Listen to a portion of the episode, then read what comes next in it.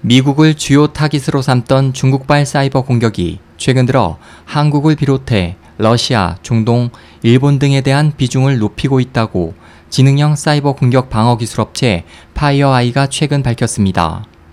지난 6월 로이터 통신은 이 업체 자료를 인용해 미국의 주요 정부 기관과 대기업 등을 주요 대상으로 해오던 중국발 사이버 공격이 지난 2년간 90%나 감소했다며 특히 작년 9월 미중 간 정상회담을 앞두고 격감했다고 전했습니다.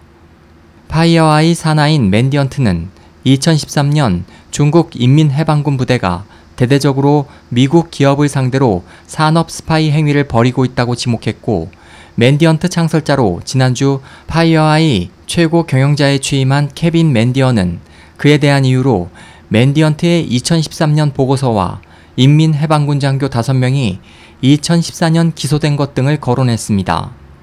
이에 대해 오바마 행정부의 한 고위 관계자는 최근 들어 미국에 대한 중국발 사이버 해킹이 줄어든 것은 사실이지만 올 들어서도 최소 두 건의 해킹이 확인됐기 때문에 중국에 대한 경계를 늦춰선 안 된다고 말했습니다. 한편 한국을 비롯한 러시아, 중동, 일본 등 기타 지역에서 정치적, 군사적 목표물을 겨냥한 중국발 사이버 해킹이 증가하고 있습니다.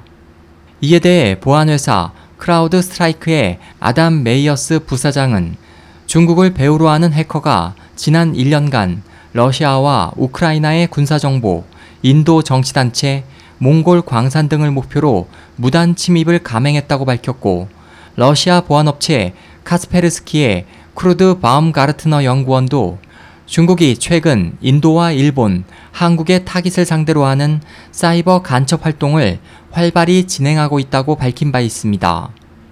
SOH 희망지성 국제방송 홍승일이었습니다.